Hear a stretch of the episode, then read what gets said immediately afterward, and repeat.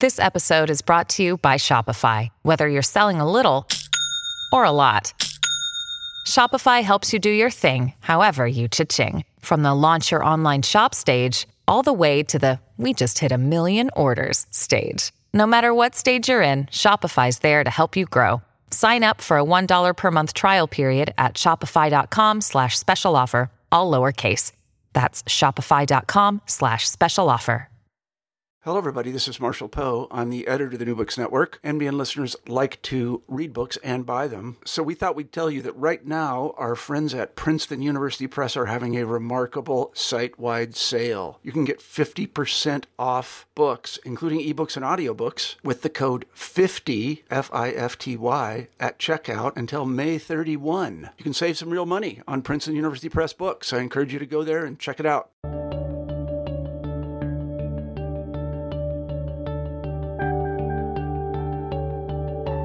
Hi, you're listening to New Books in History. I'm your host, Dexter Fergie. Today I'll be speaking with Asa McKercher about his exciting new book called Canada and the World Since 1867. McKercher is an assistant professor at the Royal Military College of Canada. If you can't tell by the way I pronounce the word about, I should probably let you know that I'm from Canada. And I have to make a confession. Growing up in Vancouver, I was fed the line that Canadian history was dull that lacked drama. You know, there was no Revolutionary War against England. And so my historical attention has always been drawn to the United States. It wasn't until I was deep into college that I began to think otherwise. And as a result, I know far too little about my country's history. McKercher's book is a very good rebuttal to the Canadian history is boring thesis. Surveying the history of Canada's relations with the rest of the world, the book tracks how Canada slowly de-Dominionized from Britain, how it waged an ugly campaign against First Nations communities to assist settlers westward, and how it dealt with having a superpower for a neighbor. The book should not be read, however, just by Canadians or Canadian historians. In examining the history of a medium sized state's foreign policy, McKercher's book helps us understand how the international system itself works. I hope you enjoy our conversation. I'm speaking with Asa McKercher about his book Canada in the World Since 1867. Welcome to the show, Asa. Well, thanks, uh, Dexter. Thanks for having me. This is a, uh, wonderful to be here. Yeah, I, I you know I, I, recently wrote my first comprehensive exam, uh, which was on U.S. history, and so your book was really a sight for sore eyes. Uh, you know, I was just uh, th- thrilled to to be reading about a different country um, and I must confess right now that I'm slightly embarrassed as a Canadian at how much I learned from your book. Um, it was, it was, yeah, it was really terrific. Well, I'm very pleased to have upped your your Canadian content, your CanCon. That's right. Quotient. Yeah, we'll be getting into CanCon uh, later in the podcast. Oh, yeah. Yeah. Um, so, uh, first, just to start us off, most of the listeners to this podcast are not going to be Canadian. Um, most are going to be Ameri- American. And so I really want to, uh, um, you know, sort of deal with this before we um, take our listeners on a journey through Canadian history. Um, so I'd love to hear from you why um, international historians should pay attention to Canadian history. Sure. I think I, I, uh, I think as we were discussing before we started recording, I uh, started off doing American history. I went to Cambridge to do a PhD in American history, um, and returned to Canada uh, through a viral of postdoc opportunities and ended up teaching Canadian history at mm-hmm. uh, several universities here. And you know, the, I think what's interesting about Canadian history and coming at it from an American perspective and a sort of an international history perspective is so many of the themes uh, we see play out in other areas of international history are, are, themes that Canadian history can provide some additional sort of examples of or context of or, or counters to or, or uh, a different kind of take on something. So we could talk about uh, the influences of the British world kind of history and, and the sort of imperial relations, Commonwealth relations. Uh, settler colonialism is another big thing. I mean, Canada is obviously overlooked by many Americans, but we're we've been that uh, northern neighbor for quite a while, and there's a huge uh, interchange between Canadians and Americans and a whole series of, of things from trade and natural resources to ideas and politics and also all kinds of things. And so, in the in the realm of kind of international history, I think there's a lot of things you could, you could point to Canada towards and make connections to other other areas of interest. Um, and certainly, I mean, part of this will sound very parochial, but there's a, a tendency in American history to look, obviously, at American examples as being the, the primary kind of focus of things, but to, to overlook Canada, and I, you know, lonely Canadians sometimes are bleeding. Well, what about Canada? But so much of, say, the borderlands, just to take an example, so much of the borderland studies, which is maybe not as popular now as it used to be a few years ago, uh, but there's certainly lots of people doing borderland stuff. Often focuses on Mexico and, and the United States, but there's that whole northern borderland too, where there's a lot of interesting kinds of things going on. So I think that's that's part of the focus is Canada's often often overlooked when it really sh- I think shouldn't be, and that's like sort of the, been the focus of my very small scholarly uh, uh, output in, in, terms of things is to publish in presses that aren't Canadian, so that maybe there's a chance some non-Canadians will read some things about Canada. So this is, for instance, published with Bloomsbury, not a Canadian press at all. So that's a, just an example of that sort of thing. Great. And just on a more personal note, what pulled you towards a career in history in the first place? Um, my father's actually a historian. Um, oh no! Uh, although it's one of those things. I, when I was a boy, I don't know how old I was, eight, let's say. He, you know, sat me down and said, "Son, I'll, i support you in whatever you want to do. If you want to become a lawyer or a plumber, but just don't become an historian." And so, maybe as an act of terrible rebellion, I decided to not take that advice. So, mm-hmm. um, but also I, I was drawn to history. I think uh, as many people are, you know, wanting to understand the past and perhaps influence on the future. And know, this, I know that's quite true in him, but this kind of idealistic things maybe you think in high school. Um, but certainly understanding the past, I think, very, very, very important. And I um, worked for a number of years at the Library and Archives Canada, the, the National Archives in Ottawa, and uh, so I had a passion for history from the kind of the, the, back end, from the archival kind of perspective, but also then from the sort of scholarly perspective as well. So. Um, and just really quickly, what uh, what sort of history did your dad do? Oh, British uh, political and economic kind of history. Okay. Um, okay, great. So now let's move into the book. So Canada was confederated in 1867, um, but you make it clear that Confederation was not independence. Um, what was it then? Um, more or less a sort of halfway house, I guess, between independence and colonial dependency. Obviously, the term independence for Canadians, especially in 1867, had a very American flavor, uh, which was uh, not very politically popular in, in Canada. And so, um, of course, even in 1926, there's something called the Balfour Declaration. It's kind of a declaration of independence, but the Canadian government was very clear that the word autonomy should be used because independence, again, sounded very American. And so what happens in 1867 is Canada essentially gets more or less a lot of control over sort of internal issues. In terms of international history, it gets the ability to make trade agreements, but it doesn't have any control over foreign policy legally and under the under the kind of way Canada's set up. And there's still, of course, huge ties, those ties of kith and kin between many Canadians who view themselves as British, uh, perhaps are British, indeed, in terms of immigration and kinds of things. They may be first generation, recent arrivals. Certainly view Canada as part of the British Empire, even though it's become this, and the term they, they coin is Dominion, which is a sort of self governing Dominion, which is able to govern its own affairs, but is still, in many ways, tied to, to Britain through a whole series of legal mechanisms from a governor general who's a British, at this time, a British lord appointed um, from London, who can still, uh, in the context of 1867, can still have control over some aspects of Canadian domestic affairs, even. Um, to uh, to the lack of, say, even a Supreme Court, uh, the final Court of Appeal um, until the 1940s. In fact, is is, uh, is a, committee in, in the, the, House of Lords in London. Um, and of course this issue of, of uh, foreign policy, which will really, of course, be important for Canada because in August 1914 we we enter the war, not of our own choice in effect, but because the, the, the King of Canada is the King of England, and he's declared Britain, and he's declared war against Germany, and so by by uh, fiat we're we're at war. And So that'll obviously be very very important uh, 50 years after after Confederation. Mm-hmm.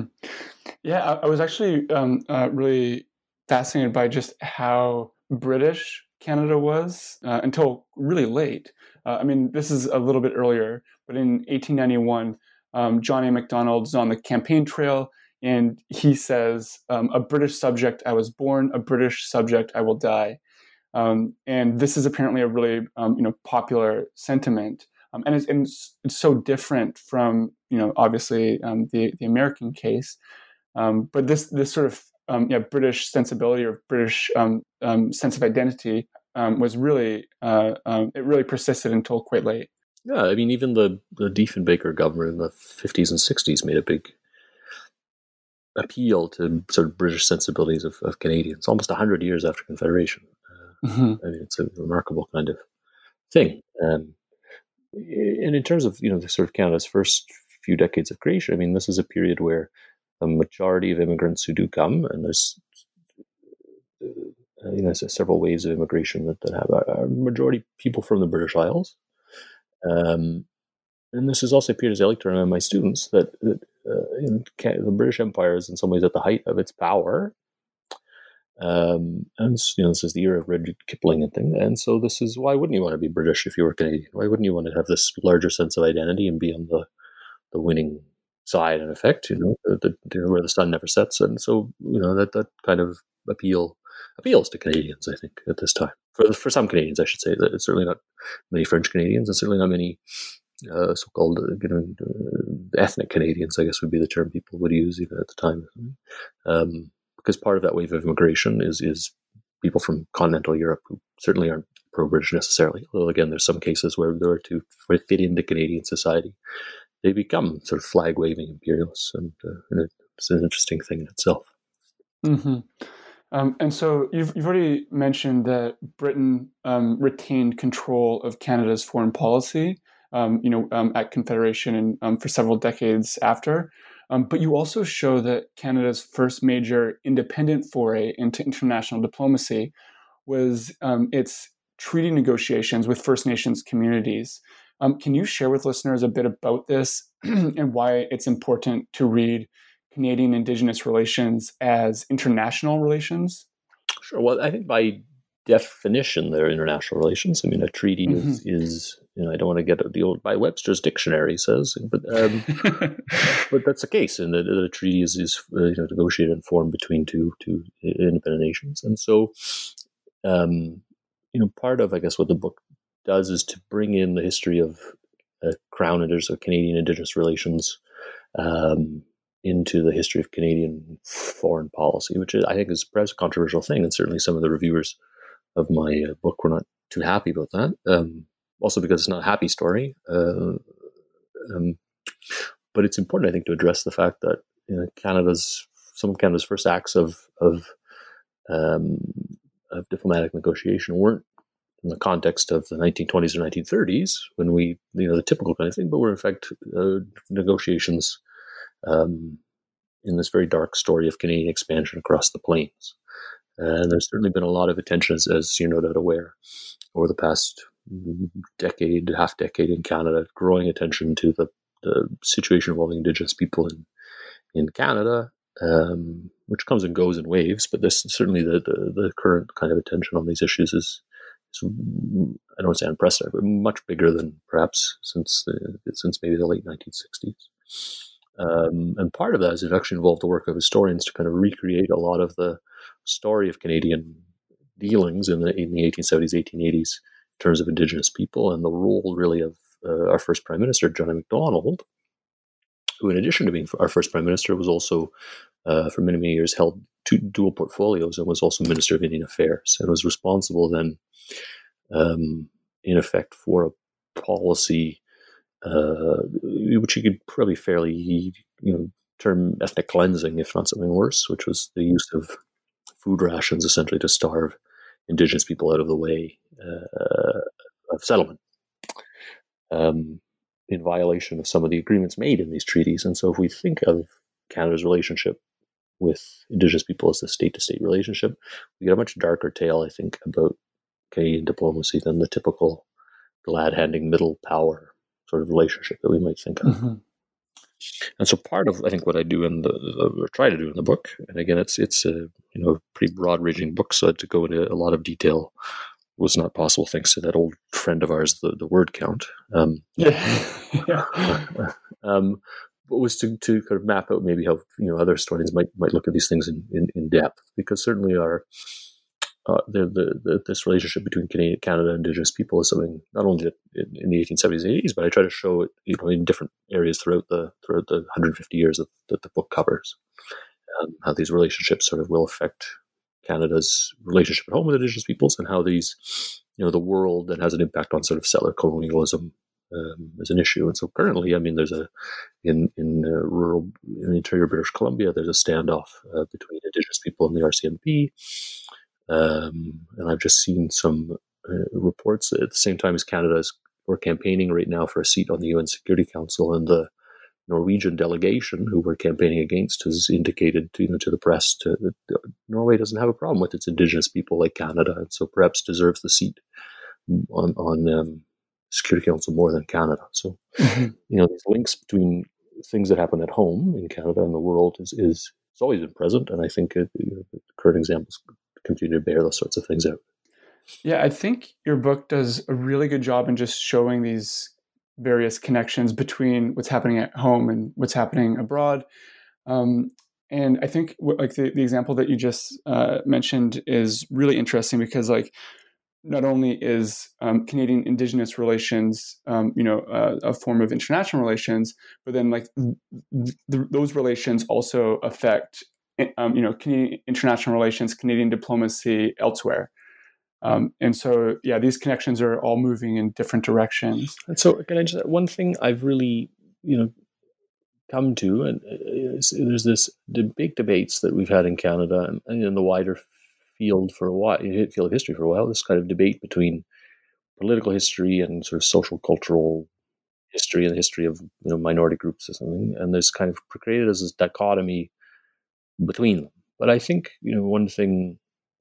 Um, our, our, you know, perhaps our experience with with SHAFR, the Society of Historians of American Foreign Relations, has shown is that you know in the kind of America in the world field, it's it's that dichotomy can be broken down, and so you can have a melding of kind of you know traditional kind of approaches to history, the, the Rankian kind of stuff, with with new kind of approaches. And so that's happened elsewhere in Canadian history in terms of military history, for instance, is obviously used to be the old, you know, very old fashioned kind of thing. And then the, you know, the big growth over the past 15 or 20 years in the war and society in, in, has really transformed, I think, the teaching and, and study of military history in Canada. So what I've said, you know, in, in this book, or tried to do in this book, is to say, you know, this is a possibility. International historians in Canada, uh, of which I count myself as one, we you know we complain about how we, we're no one likes us in in the history departments in most Canadian universities. But but if we you know maybe try a bit more to do mm-hmm. you know, more broad-reaching history, or put more people in our tent by mm-hmm. incorporating people who might you know adopt transnational approaches, to something, we're actually maybe not doing so bad uh, if we if we think you know, broaden our, our our tent a little bit. And so I've tried to sort of point the way toward doing that, perhaps. Yeah. Um, this this might be a uh, this might this question might elicit an obvious answer, but I'm very curious. Um, why didn't Canada acquire an overseas empire? Um, well, I suppose we we took part in some overseas adventures by the British, uh, South Africa. Mm-hmm. You know, the Boer War probably most uh, famously, and certainly Canadians found themselves fighting on behalf of the British Empire. So there were a number of graduates of the institution I teach for now, the Royal Military College in Kingston who Canada had really no military to speak of, even though they created this military college to train officers. And so most of those officers, many of those officers, commissioned into the British Army and went. Many of them went on to big careers uh, serving the British Empire. And so even though they weren't Canadian, I mean, they weren't Canadian soldiers. They were Canadians who, because of Canada's links through the British world, were able to serve across Africa and Asia and other kinds of things. Um, but in terms of building its own overseas empire, I suppose Canada had enough enough uh, you know stuff to do at home. You know, and certainly you know ex- colonial expansion across the across the plains took a lot of effort. But there were some incidents where Canadians sort of considered doing these kinds of things, and so um, during the, the First World War, there was some effort, fairly serious, on the part of the Canadian Prime Minister Robert Borden to work out a deal with the British to acquire the Caribbean, uh, the, uh, sorry, the British West Indies. Um, but as his advisors noted, this would probably mean that uh, black people in the West Indies would want to move to Canada, and that would offend white Canadians who didn't want black neighbors. And so because of that issue, the government sort of backed away from the from that. Um, so there were some instances where the Canadian government sort of considered some of these kinds of things. But I think I don't know Canadians. This is a huge overgeneralization, but we don't like to spend money on things. You know, our militaries we don't like to spend money for a very brief period. We spent money on foreign aid, but we've been a laggard in that for many many years. We've we tend to underfund our diplomatic corps and a whole series of other things. So yeah, so that's a pretty typical Canadian thing, perhaps, is that the, the cost doesn't. So it, it was uh, frugality that kept us from uh, expanding overseas. I think so. Yeah. um, so just moving forward a little bit, um, the First World War is really interesting in um, Canadian history um, because the war began with um, uh, uh, you know, well, Canada is a, dominion um, uh, of of Britain, and so the war began with um, uh, a lot of Canadians really boosting for British patriotism. Um, uh, you know, not all Canadians, but um, a lot. But then, the, the, with the war wrapping up, Canada then sought more autonomy. Um, can you explain how this happened? Um, sure. I mean, when when the war begins, Canada again is legally at war because the, the British Empire is at war.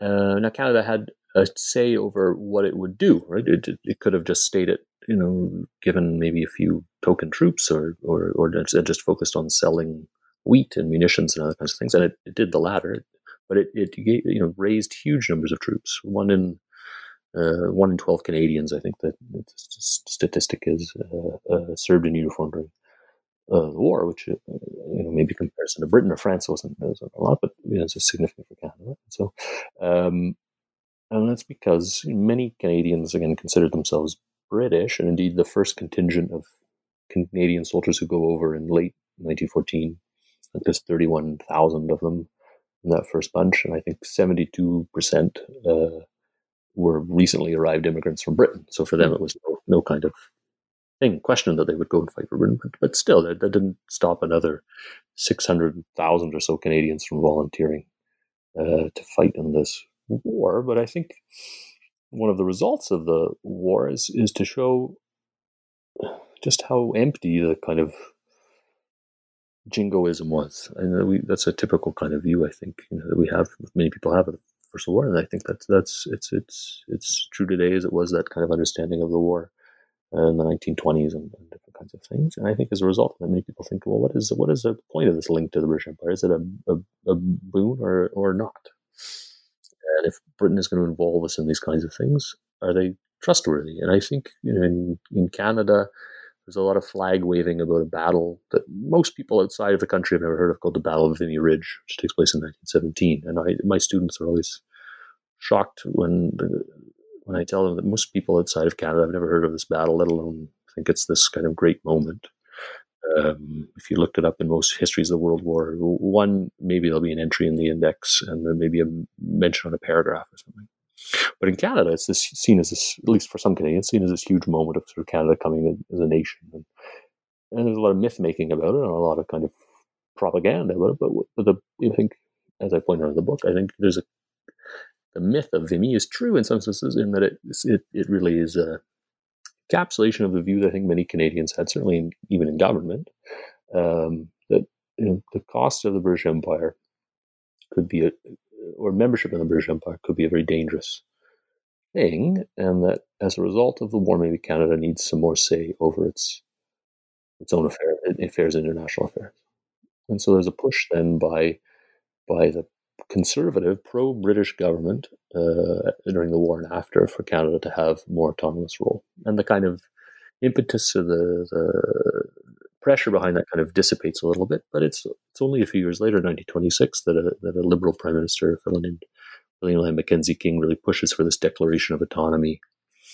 Um, and then again, under a conservative government, five years later, there's the passage uh, in Britain of something called the Statute of Westminster, but it's a conservative government in Canada in, in the, at the time, a pro-British mm-hmm. guy, R.B. Bennett, and and so even conservatives and liberals, uh, you know, even despite their maybe pro-British feelings, push for Canada to be able to have a say in the world. And I think there's it's this this this idea that membership of the British Empire is good in theory, but in practice, maybe we can't trust the Brits to do well in things. Mm-hmm. Um, and yeah, so the next sort of bit of your book deals with the interwar era, um, and um, I, I, really enjoyed um, this chapter. It detailed how Canadians were really on a widespread basis, um, really beginning to think about the world and um, you know their relationship to the world. Um, and so you have the rise of the first foreign affairs think tanks, um, the League of Nations Society, Model League of Nations assemblies. Uh, can you talk about this moment of internationalism and um, you know what was driving it, um, uh, and what were the long-term consequences for Canada of this moment? Sure, I think there's you know a variety of threads in the interwar period. There's this kind of growing autonomy or push for autonomy from Britain. At the same time, there's plenty of pro-British boosters who still want to fight alongside, you know, the British Lion when when when she roars. And so there's some incidents in the 1920s, something called the Chanak Crisis, which again is something that probably everyone, most people have forgotten. But it looked like Britain might go to war with Turkey, and there were people calling for Canada to send troops. And, and so there's some pro-British boosters. There's these people who want more autonomy, and then there are people who begin to think, um, you know, what is it about Canada and Canada's geography that really can distinguish us as a country. And they note that in a very famous phrase by a, there's a Canadian senator named Raoul Dandurand, who's a Canada's representative at a League of Nations Assembly. He, he declares that Canada is a fireproof house, uh, far from flammable materials, because we have a very, at the time, you know, and still a, a very friendly neighbor to ourselves. Uh, who, even though dwarfs us in, in, in economic terms, in military terms, and cultural terms, is is not marching on our borders. Uh, we have three oceans around us otherwise, and so we don't have a lot to fear. And so there's many Canadians who argue in the 1920s, let's isolate ourselves.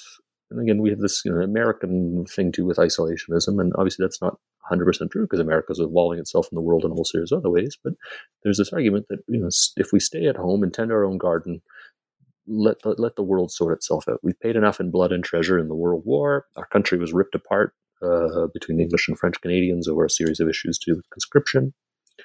Uh, and so let's let the world sort itself out and stay here and, and build ourselves up and and and profit uh, from our good relations with our neighbor to the south. And so that's one of these sorts of strands. And then there's of course the other strand of people who say, and there's often overlap between some of these groups. Even there's you know who say, well, this is a terrible war, and this new series of institutions have been built up to to fix it or to, to, to avoid such a situation in the future, the, the League of Nations most prominently.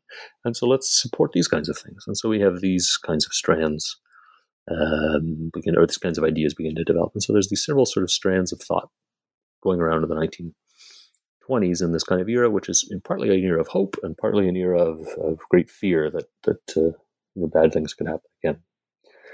Um, and of course, we have a variety of kind of upheaval at home on in terms of people who are inspired by the Russian Revolution and a whole series of things going on at the time.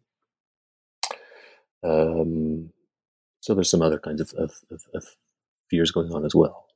But it's I think this this this kind of themes of sort of good relations with the Americans, internationalism, isolationism, pro-British kind of feeling, autonomy. These are themes that will then play out in Canada over the next two years. And I should also say, there's of course people who are very fearful of our relationship with the Americans, um, because from you know most Canadians, certainly Anglophone Canadians, there's not much difference between us and, and, and the Americans on so many things. And the more they become our trading partners, uh, the more we tune in to American radio stations, the more we read American magazines, see American films. Of course, most Canadian actors of any note go off and make their careers in the United States. Um, you know, the, the more American Canadians become, how how Canadian are they? And that's a debate, of course, that Canadians have had for many, many, many years. Mm-hmm. Yeah, we'll definitely talk more about um, the U.S. Uh, um, Canada relationship. Uh, um, just kind of staying on this note about internationalism, one story in your book that I was really interested in was the discussion of the Six Nations of Grand River Territory um, and their petitioning of the League of Nations um, to attain membership. Um, can you uh, uh, say something about this? Well, sure. So the the the creation of the League of Nations, um, uh, the Haudenosaunee Iroquois, uh, for American listeners, um, uh, petition essentially the League of Nations to allow uh, representatives of, of, of, of, their nation to sit at the League of Nations, um, arguing that, of course, they were an independent nation. And that, as proof, in fact, they had, of course, made a series of, of treaties dating back to the 1600s with the Dutch and the French and the and the British, who'd recognized, you know, their their their sovereignty and, and independent rights and different things. And of course, the Canadians, well, of course, but the Canadians uh, were very worried by by this and te- sort of teamed up with the British to ensure that the League of Nations wouldn't wouldn't uh, meet with these representatives and, and allow them to sort of course sit at the League of Nations because it would of course be a threat to then Canadian sovereignty. And this this will happen again uh, uh, in the in the in the 1960s and some other time. So, so at one time, of course, the Canadian government, or at this time, pardon me, the Canadian government is very keen to use the League of Nations to, in effect, get international recognition of Canada's autonomy from Britain. It's at the same time, of course, that Canada, the Canadian government is very worried about uh, uh, Indigenous people in Canada getting their sovereignty recognized by the League of, same League of Nations, and so it's this kind of uh, dual track kind of uh, approach to the to League of Nations that the Canadian government um, pursues, which I think is an interesting kind of aspect to this. Because again, the traditional kind of view is is this focus on Canada's growing autonomy. But if we can complicate that a lot by looking at the role of Indigenous people in it, we get a slightly different sort of story. Mm-hmm, totally. Um, yeah, I mean, what, what that episode reveals is that, um, um, you know, like there are um, a number of competing claims of sovereignty on, um, you know, the same, same land, uh, and um, Canada is engaged in this internationalism. Uh, yeah, it's becoming more autonomous, but it's also containing other sovereignty or claims to sovereignty um, uh, w- within its territory. Yeah, and I, I, might be jumping ahead a bit, but the same thing will happen in the 1960s, mm-hmm. where the Canadian government toes a sort of a fine line between supporting calls of self determination and supporting its NATO allies, most of whom have, empires. But generally, the Canadian perspective is to support the calls of self self uh, determination movements. Generally, um, at the same time, the Canadian government is is extremely worried about the efforts of Quebec by this point to have a more international role, and it's certainly mindful of um, Indigenous peoples' growing uh, demands for, for self government and other sorts of things. And so that same dynamic will again play out sort of in the 1960s as well. Mm-hmm. Um, yeah, so I want to talk about the um, uh, the, the, growing autonomy of Canada. Um, so sort of this um, long decolonization process um, from Britain. Um, and so, yeah, so Canada had been a self governing dominion since 1867, um, but uh, it took a, a, surprisingly long time before Canada, you know, got its um, you know, independence. And so, at one point, you write that uh, um, you know after uh, 1931, independence came in dribs and drabs, which I thought was a really evocative uh, um, description of uh, Canadian decolonization. Um, and so so and you also show how just like the formal attributes of sovereignty didn't arrive until very late so for instance like the canadian flag um, that didn't include the union jack um, uh, didn't appear until 1965 oh canada wasn't adopted as a, as a national anthem until 1980 and you know um, it wasn't until 1982 that dominion day was renamed canada day um, so, can you just uh, say something for listeners about Canada's slow decolonization? Uh, sure. So, like um, Australia and New Zealand, uh, you know, the other, I guess, dominions of South Africa, I guess, too, but that's uh, got had a had different sort of set of problems, I think. Um, the Canadian, um, or Canadian Canadians remain pro British I mean, even to today, you find pockets of, sort of pro-British people who watch Coronation Street avidly and um, care much too much, perhaps, about Prince George and, and all those people in Buckingham Palace. Um, although Americans do that too, which I find fascinating. uh, um, and so it's really the sort of 1950s and 1960s where, where I would say the kind of tide turns really against many Canadians identifying as pro-British. Um, and that's part, I think, the the changing immigration patterns. It's parting just Canada in some ways becoming more North American in terms of cultural habits and economic habits, and that's partly, I think, just enough time had begun to pass, you know, where those kinds of attitudes were, were dissipating. Um, and so there is this process that, that Australian and New Zealand scholars have called de-dominionization, mm. um, which isn't quite de- decolonization because, of course, it's recognizing the fact that the dominions were were a different sort of category. Um, but arguing, you know, there's this change in habits, there's a change in in attitudes, and there's a change in sort of legal statutes and other things to go along with kind of, of these changing cultural patterns. And so we see that uh, in the creation in the 1940 uh, oh gosh, I'm going to out myself for being bad with dates, but 1949, with the creation of the Supreme Court of Canada as the final court of appeal. Mm-hmm. So the Supreme Court had been created in the 1880s, but essentially, if you still wanted to appeal many cases, you could do so in, in, in Britain. Uh, and so in 1949, that's changed. Uh, there's a Citizenship Act in the 1946. It comes into effect in 1947, which actually creates a category called Canadian citizen. Before that, all Canadians have been British subjects uh, in 1953. Again, I could be getting the date wrong, and some the internet comment people let me know. Uh, but the first Canadian Canadian Canadian-born Canadian becomes our Governor General. So there's a variety of kinds of steps, and this accelerates then in the 1960s. Um, uh, a whole series of ways that where Canada takes steps to, to become more independent uh, formally. Right? and that culminates then in 1982 with with the patriation of the Constitution, which until then had been an act of the essentially the British Parliament, and then the Canadian Constitution becomes its own, in effect, Canadian document in 1982, which not that uh, not that long ago, really. So. Um, this might be insider baseball to a lot of our listeners, um, but uh, I, I, really enjoyed the, um, uh, uh, the, the comment about Coronation Street in your book. Um, you know, because like growing up, the CBC always carried Coronation Street. Um, you know, my grandma watched it all the time. Uh, it was on daily.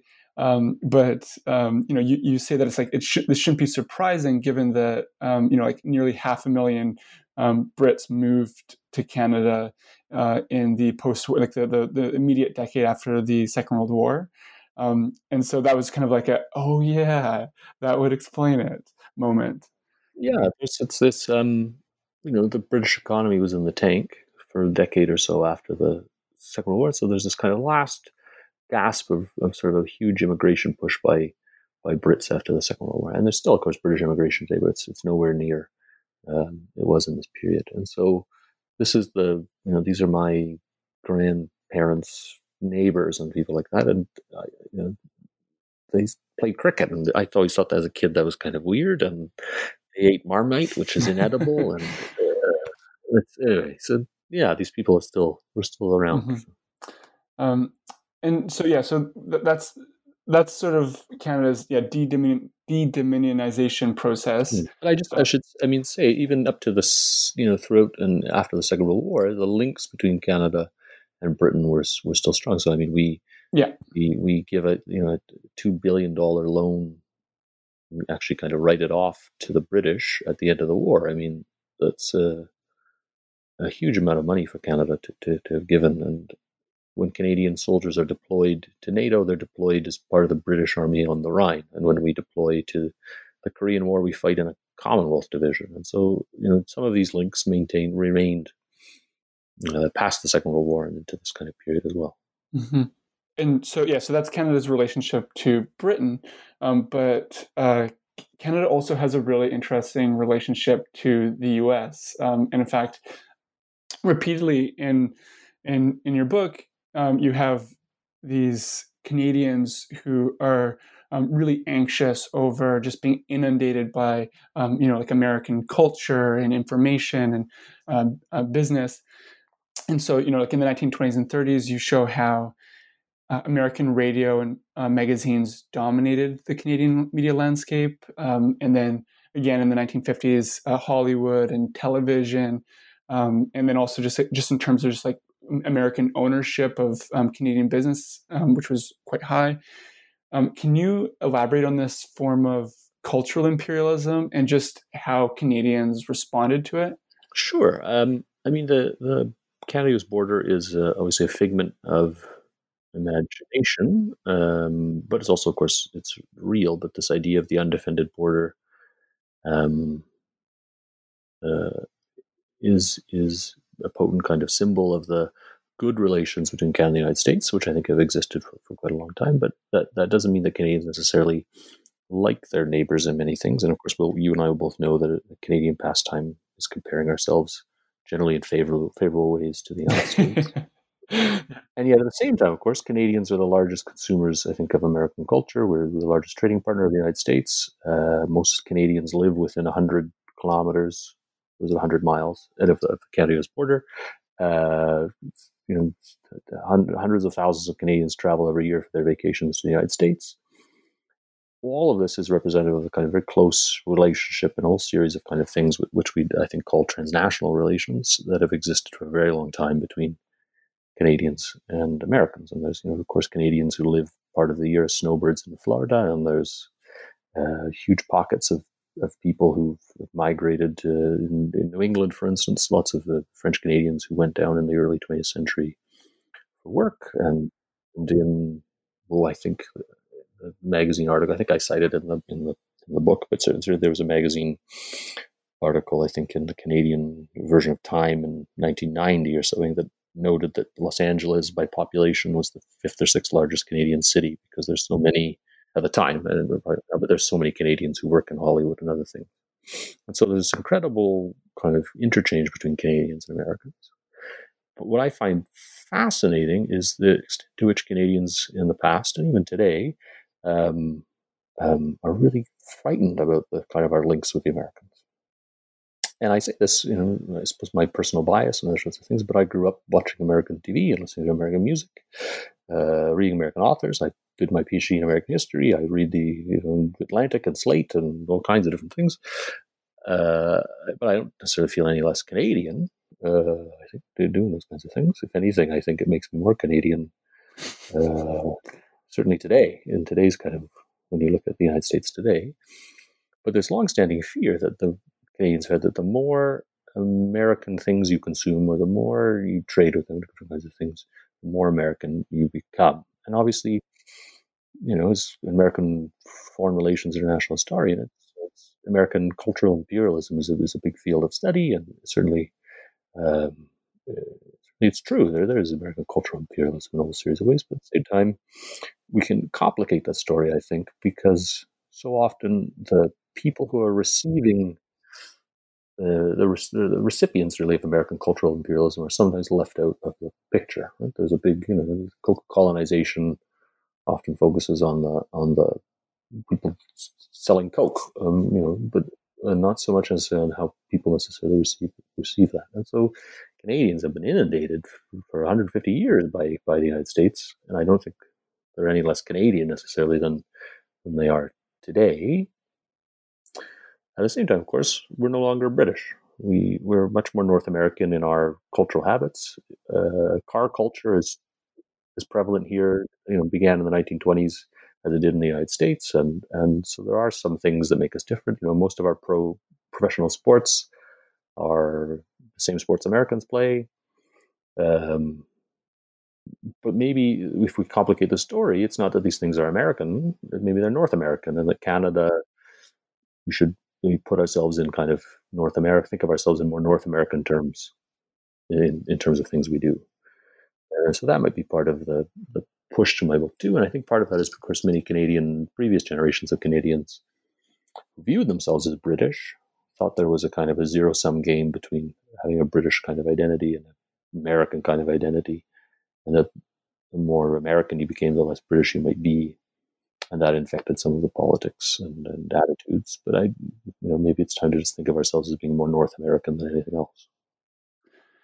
I mean, I think what your book reveals is uh, just how like interesting of a case study Canada is for U.S. cultural imperialism, um, because like we are uh, in so many ways similar to uh, um, Americans. Like we're probably more like the Americans than um, any um, any other place in the world. Um, and so it it's it, it it, it provides this like really unique context where like we're so similar and so we're so anxious over I don't know like becoming more similar or something. Um, uh, whereas like you know the the coca-colonization story in, in Europe is a little bit different, where um, you know um, like France has a, a different histor- uh, history and tradition and culture and all that, um, and so the, the, the cultural imperialism plays out differently. Hmm. And uh, in in some of those countries too, I mean, they have a much more you know. Uh, uh uh, culture with lo- you know much longer roots than in Canada, right? And part of the Canadian story too is obviously it's a, a story of migrants coming to here, and what defines you as being Canadian. Well, for many Canadians, that used to be a British kind of heritage, and so many recent immigrants, whether they were of British sort of ancestry or not, became very, very pro-British in their in their views. And I think there's the you know, John Diefenbaker, who's our prime minister in the 50s and 60s, was German, but he's of German background. He was more pro, the most pro-British prime minister I think we've ever had um, to kind of make up make up for that. And certainly, my Ukrainian Baba, uh, you know, loves the monarchy that more I think is healthy. Um, but that was a way for her to fit in to a to a very Anglo Anglo Anglophone Anglo Saxon uh, sort of society when she arrived here. So. Um, and so I think defining what is a Canadian is, a, is, is this perennial problem in Canada, one of these perennial questions. And part of that is defining ourselves as being un-American, and that's a pastime that's as old as old as Canada, right? At the same time, of course, as we, we both know, there's not actually that much. It is an important question, this issue of definition, because there's probably not that much that separates many Canadians from Americans. Mm-hmm. Um, so, in addition to looking at the uh, relationship between Canada and Britain, the relationship um, uh, um, between Canada and the U.S., um, your book also historicizes several concepts that have gui- guided Canadian foreign policy, and I think this is a, um, a really um, uh, excellent um, sort of facet of your book, and one that is really fascinating to me, and just how pers- persistent, like or how it's persisted even to this day, is the idea of the middle power. Um, where did this concept come from, and why did Canadians latch onto it in the post-war era? I think it's a concept that has two sort of understandings. One is is it's a definition that comes out of the Second World War when Canada um, wasn't a great power. Certainly wasn't uh, you know to think ahead of the Cold War. wasn't a superpower, but we were not. Uh, you know, I don't want to pick on on Guatemala, but we're, we weren't Guatemala necessarily, and so we were a, a different kind of uh, sort of category uh, you know, not a minor power. We were a middle power. It's actually the, the Economist that in 1943 first uses this term to, to apply to Canada. We we put uh, you know a million million men in uniform. Uh, we become uh, you know an industrial powerhouse in terms of our industrial output. We of course ended the Great Depression and different sorts of things. We were by ended the war, thankfully untouched by you know, physically by the by the damage. You know, Canadian cities weren't bombed or anything.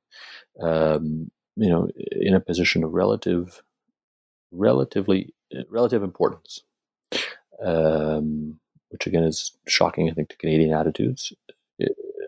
And so we had um, some influence then, and it's important not to say, not to, to, to overemphasize how much on the way in which the so-called liberal international order, which is a another problematic maybe term perhaps, but was was formed, and so Canadians were, were helped to sort of create some of the institutions. But it's important to think that, you know, to note that Canadians were still cautious about doing this. It was kind of a new idea that some that Canada would have a role to play in international affairs, and so some of those still sort of isolationist attitudes were still present at the time. And we also perhaps didn't have as much influence as some of the diplomats would would note in their memoirs. But this idea that we had a role to play in the world um, comes out of this too, and that's the second sort of understanding of this idea of middle power is is not only did we have relative influence, but we should use that influence in the world. And so the other kind of way that people kind of conceptualize this idea of Canada as a middle power is that we get in the middle of problems in the international affairs.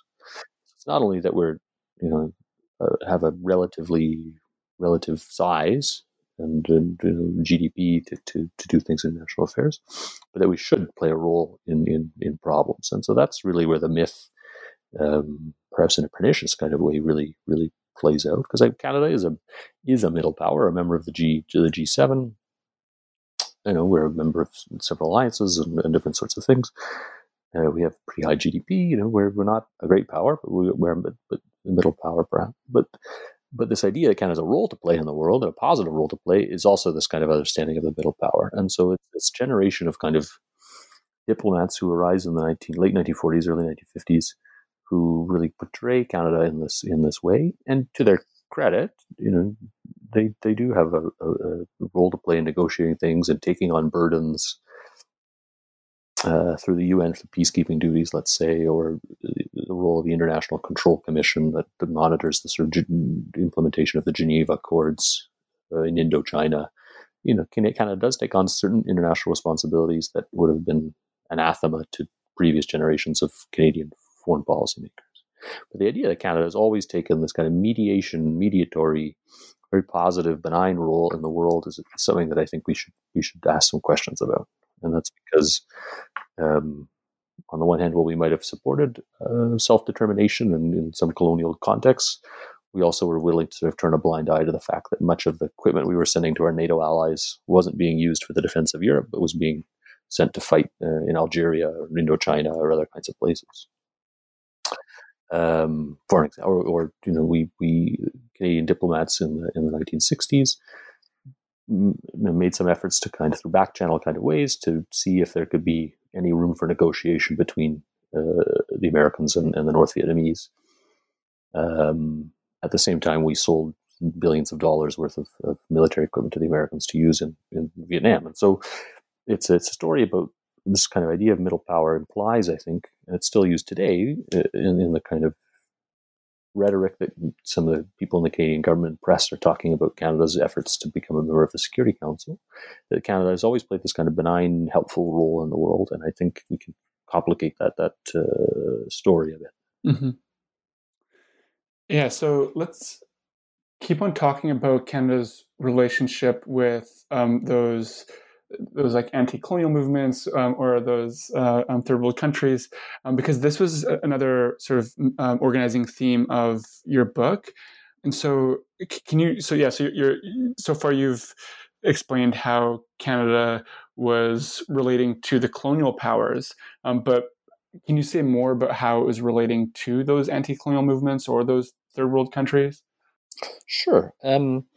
Part of the the view that I think used to be dominant in in Canadian foreign policy history, and it's really changed maybe over the last fifteen years, thanks to some uh, some groundbreaking work um, by people like David Webster, Ryan Touhey, um, Kevin Spooner, was that Canada had, in these kind of international crises or international situations, tried to take this kind of medi- mediatory middle power role, uh, not just between, say, communist powers in the West, uh, but between colonial powers and uh, sort of anti-colonial movements. Um, and yet, when you kind of get when, when people have gotten the archives, we see Canada maybe taking a pretty often a dim view of anti-colonial sort of movements, um, or or the non-aligned movement um, that that uh, diplomats writing their memoirs perhaps didn't uh, indicate. Mm-hmm. Say, in a correct or not correct, but inaccurate or, or fulsome kind of manner. Uh, and so, for instance, uh, an example is, is, Canada's relationship with India, which was often seen to be a very productive uh, relationship by two former British um, colonies, sort of seeking, uh, uh, mapping out a way in which a Western country and a non-aligned country could sort of have productive uh, relations. And certainly, there, there were some efforts to to work together, for instance, to bring an end to the Korean War.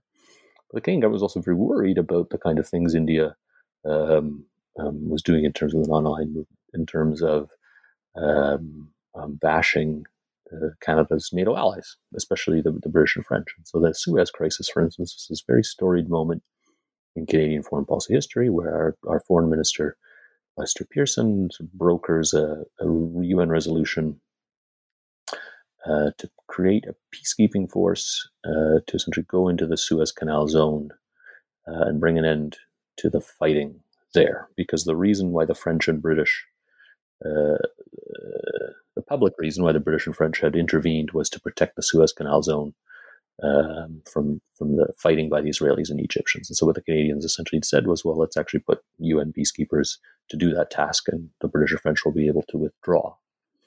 And the reason the Canadians did that wasn't um, necessarily because of you know, happy happy belief in world peace or something. It was because the British and French had had made a cock up of, of this uh, situation, and there were people like the Indians uh, who were threatening to destroy, pull out of the Commonwealth, and put forward a series of resolutions condemning uh, the British and French in very, very strong terms.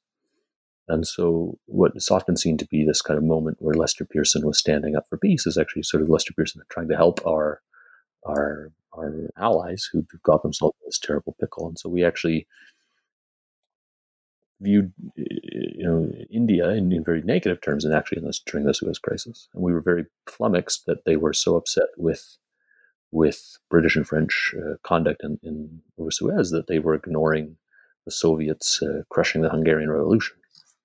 And so, what, what's often seen to be a happy relationship between Canada and India is, is a bit more complicated than that. And similar kinds of things play out uh, with Indonesia, for instance, and, and, and other countries in this, at the time was the third world. And so, a sort of a happier story about Canada. Uh, this traditional view of kind of the middle power and this Canada as a sort of benign actor or helpful actor in the world can be a bit more complicated uh, mm-hmm. by, by getting into the archives and, and different sorts of things. Mm-hmm. Yeah, I just want to alert our readers to another thing that they can find in the book. We, we won't really have time to talk about, but a lot of Canadians um, also saw their own um, you know de-dominionization process, decolonization process as um, a model um, that could be um, you know replicated elsewhere. And I thought that was um, uh, like a yeah just like a fascinating thread in the later sections of your book. Finishing up our conversation here, um, I began with a question about why international historians should care about Canada, but now I kind of want to ask something like an opposite question, which is um, why is it important for Canadian history historians and indeed Canadians more generally to understand how Canada has been a part of the wider world? Um, I think it's it's. Uh, I don't know if I have to preach to Canadians necessarily. This is the case. I think Canadians, many Canadians, as as recent immigrants, uh, many more Canadians as as only one or two generations in Canada have an awareness of uh, the fact of our our ties abroad. I think many Canadians have an awareness that Canada is a country that uh, where a huge portion of the of the economy is reliant on trading, especially natural resources, but trade abroad. I think there's been general, you know, the last few years saw tremendous support for Canada's uh, continued uh, membership of, of NAFTA after Mr. Trump threatened to destroy it. And what was so different from previous debates about free trade with the Americans in Canada is that very few Canadians of any political party, uh, and certainly in the, the wider kind of populace, seem to be opposing the continuation of the Canada-U.S. Free Trade Agreement, when it, whereas in, in 1988 it had been a 50-50 split. And so I think Canadians have an awareness, um, you know, that Canada is a, is in many ways a global country, and that's a, you know a bit of claptrap about Canada being a global player, but, but many Canadians, I think, are aware that globalization has happened and that for good or ill, Canada is is is it's going to be a terrible term, networked into the into the the, the, the world mm. abroad, uh, whether through travel or migration or trade or other kinds of things. And certainly, the rosy views that many Canadians have of their past, whether in, in foreign policy terms of peacekeeping and membership in NATO and and support for the UN, these are not controversial subjects necessarily. Um, because many Canadians, I think, have a view that Canada has a role to play in, in these alliances. And uh, an interesting aspect of Mr. Trump uh, and his NATO bashing has just been to see that most Canadians uh, you know, defended NATO, at least in some way, or at least not spoken out against NATO, you know, continued NATO membership, or asked, what's the point of being a part of this organization? Um, so I think that's an interesting aspect, is that Canadians, in many ways, are a global country. And again, that kind of sounds like misty-eyed claptrap or something, but I think it's very true in, in, in, in a whole lot of ways. Great. Okay, so that concludes our conversation.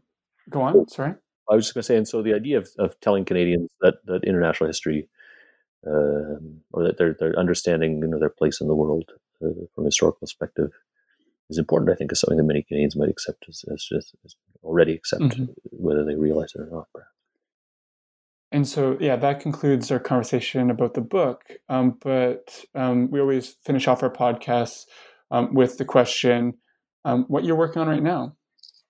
Uh, I've got a book on Canadian uh, Cuban relations from 1959 uh, onwards, um, looking at, at sort of diplomatic relations, at sort of national security kinds of things, and also mm. um, you know, tourism as an aspect of Canadian international history, which and and um, a whole series of activists and other kinds of people who were inspired by the Cuban Revolution or went to Cuba and took uh, messages about the Cuban Revolution back to Canada. So it's a you know, looking at a kind of rich history of Canada-Cuba relations beyond maybe just focusing on the embargo or something like that. Uh, so that's what I'm, uh, I'm, uh, I'm finishing uh, that, and I'm also writing uh, with two, two other colleagues, a sort of history of Canadian American relations in the 50s, uh, which is weirdly uh, an overlooked topic, I think, because the relationship is generally productive and people like to focus on